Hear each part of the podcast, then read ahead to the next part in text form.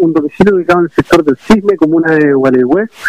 El imputado habría ocurrido su homicidio en horas de madrugada, que habría propinado un disparo con aire comprimido a la víctima, en este caso su cónyuge, y al mismo tiempo la habría amenazado con un cuchillo. En ese contexto, posteriormente fue detenido por parte de personal de carabineros del Retén Contado, y habría pasado control de detención ante el Tribunal de Garantía de Hualaihué. La Fiscalía solicitó la prisión preventiva porque claramente para la Fiscalía el imputado representaba un peligro para la seguridad de la víctima. El Tribunal de Gualegüez resolvió no dar lugar a la prisión preventiva respecto al imputado.